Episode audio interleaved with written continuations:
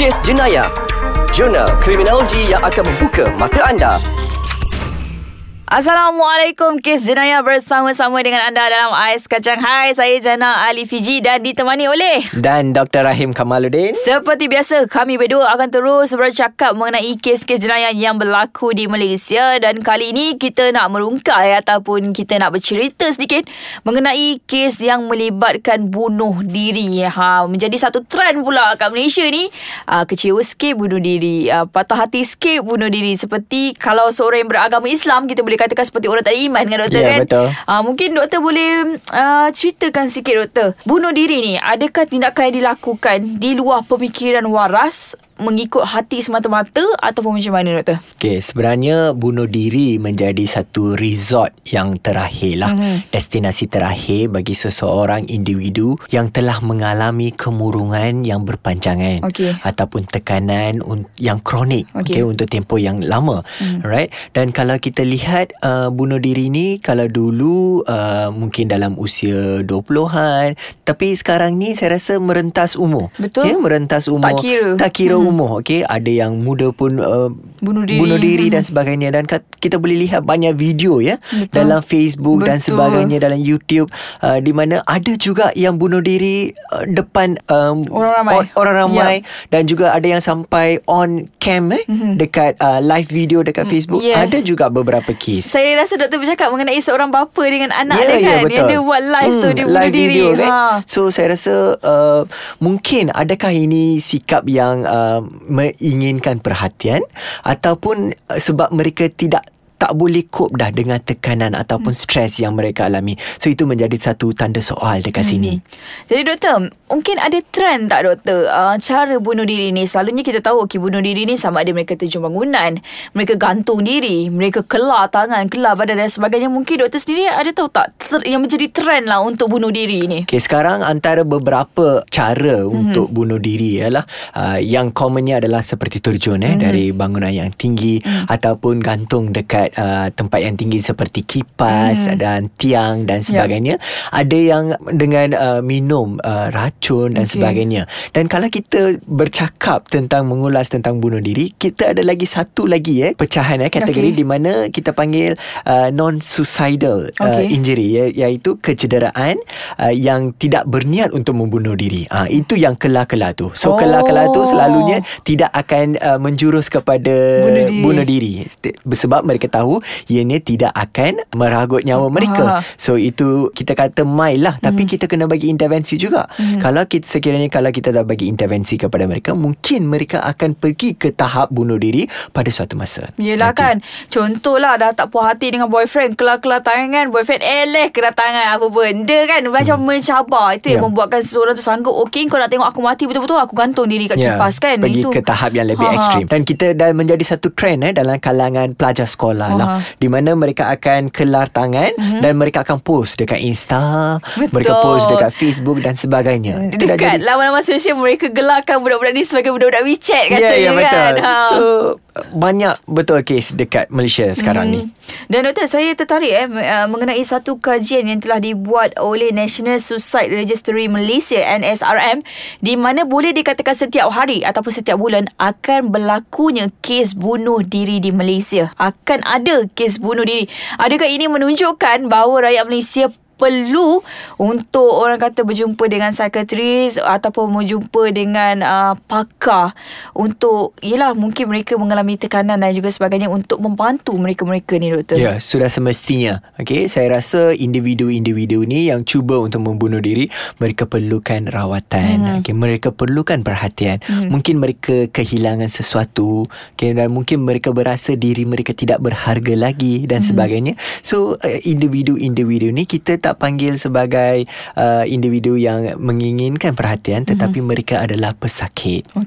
Pesakit yang perlukan perhatian daripada pakar-pakar dan sebagainya. So apa yang kita kena buat ialah, kalau kita tak nak terlibat dalam insiden-insiden sebegini, so apabila kita mengalami kemurungan dan kita berasa kemurungan yang kita alami itu adalah agak berpanjangan untuk tempoh yang lama, kita kena berani untuk berjumpa dengan kaunselor, atau ataupun jumpa dengan ibu bapa, ataupun ibu bapa sendiri, ataupun boleh luahkan perasaan kita dengan kawan. Sekiranya tidak membantu, pergilah jumpa pakar-pakar klinikal seperti psikologi ataupun psikiatri dan sebagainya. Jangan membiarkan anda berada dalam tekanan ataupun kemurungan untuk tempoh yang lama. Betul tu. Dan doktor, sekejap lagi lah sebab kita nak berehat dahulu seketika. Sekejap lagi, sebagai kawan, sebagai orang kata manusia biasa, kalau kita melihat orang sekeliling kita menunjukkan tanda-tanda yang mungkin mereka ni akan terjerumus kepada untuk membunuh diri, apa yang boleh kita lakukan? Kejap lagi doktor kongsikan. Kita berehat dahulu. Jangan lupa untuk terus dengarkan kami di Kes Jenayah Ais Kacang.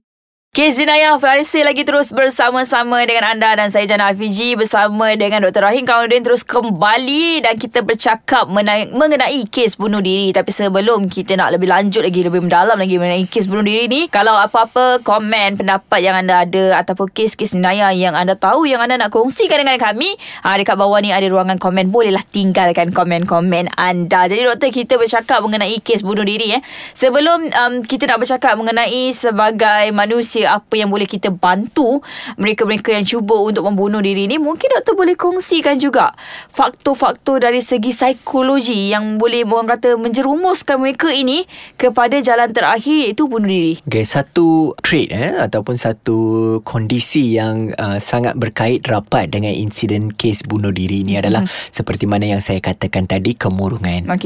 Kemurungan, lepas tu tekanan, lepas tu dan juga stres yang untuk tempoh yang lama. Iaitu yang kronik. Dan selain itu, mungkin pengherotan kognitif juga. Cara mereka berfikir. Di mana pengherotan kognitif adalah satu cara pemikiran yang bias, yang tidak rasional. Sebab antara trait-trait pengherotan kognitif dalam kalangan individu yang suka ataupun ada tendensi untuk bunuh diri ialah mereka menganggap diri mereka tidak berharga. Dan mereka akan menyalahkan diri mereka, salahkan diri mereka untuk apa sahaja kesalahan yang berlaku. Walaupun rakan yang buat kesalahan, dia akan berpendapat bahawa dia yang buat kesalahan. Dan selain itu, dia akan berasa dirinya adalah seorang yang tidak berharga, dan penghargaan ke diri mereka sangat rendah. Self-esteem dia sangat low. Sangat low. Itu yang dikatakan low self-esteem. So, apa yang kita kena bantu ialah, dan apatah pula lagi, mereka diganggu secara emosional oleh rakan-rakan. Termasuklah buli dan sebagainya. Dekat situ, apabila mereka dah mempunyai tahap penghargaan kendiri yang lemah dengan kemurungan dan sebagainya, package tu dah ada dah. Tambahan pula dengan rakan-rakan. Lepas tu ibu bapa yang tidak memahami, marah mereka dan sebagainya, cakap tak guna dan sebagainya.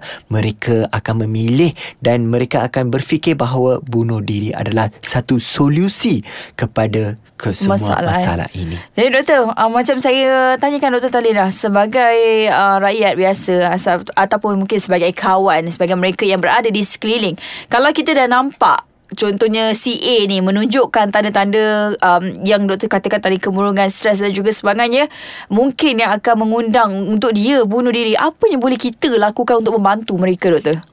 Kalau kita lihat dalam aspek sokongan sosial, dan di sinilah ibu bapa, cikgu-cikgu dan juga rakan-rakan memainkan peranan yang penting. Boleh dikatakan mereka adalah the support team, support team yang boleh membantu individu-individu yang bermasalah ini agar mereka tidak ke tahap bunuh diri. Yang pertama sekali ialah kita boleh look for simptom-simptom yang dipamerkan oleh individu itu. Contohnya mereka akan sentiasa murung. Alright, kita kena peka lah dengan behaviour mereka. Kalau mereka tak nak berkawan dengan sesiapa, mereka suka mengasingkan diri, ataupun mereka menunjukkan tingkah laku yang pelik. Kalau itu bukan sikap ataupun tingkah laku A, tiba-tiba dia menunjukkan sesuatu yang pelik. So kita kena, kalau boleh kita kena luangkanlah masa, luangkan masa dan tanya, ada tak dia ada apa-apa masalah. Mungkin ada setengah orang mereka tak nak datang untuk meluahkan masalah mereka dengan kawan. Mereka akan mengharapkan bahawa kawan tanya. So mereka adalah jenis yang, kalaulah mereka adalah jenis yang introvert, yang introvert lagilah susah kan. okay, nak dapatkan cerita daripada mereka. So kita yang kena pergi dekatkan diri kita, dan setakat 10 minit cukup, dia pun akan rasa lebih kuat, lega, ya? Lega. Okay, apabila mereka meluahkan masalah mereka, mereka akan rasa lega. Dan jangan pula kalau lelaki nangis, contohnya kita, Allah nangis pula ni, kecil-kecil dah nangis dah, kan, untuk benda yang remeh-temeh dah nangis. So apabila kita kita tidak menyelesaikan masalah mereka, malah kita menambahkan lagi situasi tu menjadi situasi yang lebih buruk. Betul tu. Doktor, saya tertarik mengenai satu aplikasi terbaru, tapi saya rasa aplikasi ni memang tak masuk dekat Malaysia lagi lah. Kita bercakap mengenai Blue Whales Challenge, yang akhirnya akan membawa kepada si pemain aplikasi ni membunuh diri. 50 challenge dalam masa 50 hari diberikan oleh stranger, dan anda perlu melakukannya untuk menjadi Blue Whales. Dan last challenge adalah bunuh diri. Goodness. Doktor, macam mana sampai masih sanggup? Masih baik yang ni app ni tak sampai lagi ke Malaysia, tapi kita kena berhati-hati.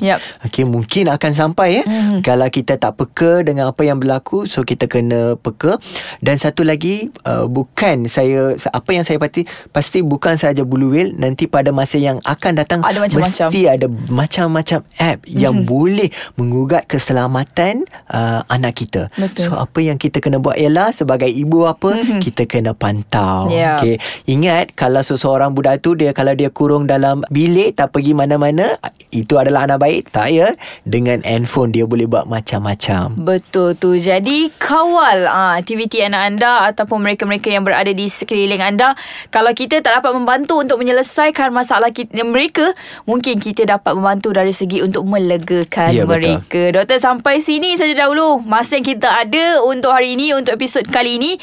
Dan pastinya episod yang akan datang nanti macam-macam lagi kes jenayah yang akan terus dibawakan oleh saya, Jana Alifiji, dan juga Dr. Rahim Kamaluddin. Setakat ini sahaja dahulu daripada kami. Assalamualaikum. Jumpa lagi nanti. Bye-bye.